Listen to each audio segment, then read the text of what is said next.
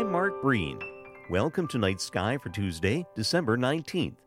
Winter's Coming was the meme introduced several years ago from the TV series Game of Thrones, which you could say is written in the stars every year for us. Each year, in mid December, our view to the east is essentially the same. The moons and planets do create unique additions, but on December 19th at 7:30 each and every year, you will find Orion's belt one quarter of the way up from the east southeast horizon, flanked by his bright shoulder star, the orangish Betelgeuse, on the left, and complemented on the right with the contrastingly steely blue light of Rigel. This isn't our first glimpse of Orion. He appeared in the late evenings close to this very position on Halloween.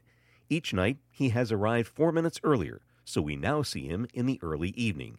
Once past the turn of the year, he is above the horizon as twilight fades and slides to due south as we reach March.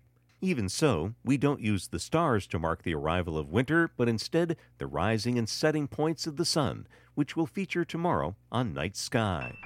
Night Sky is a production of Vermont Public and the Fairbanks Museum and Planetarium.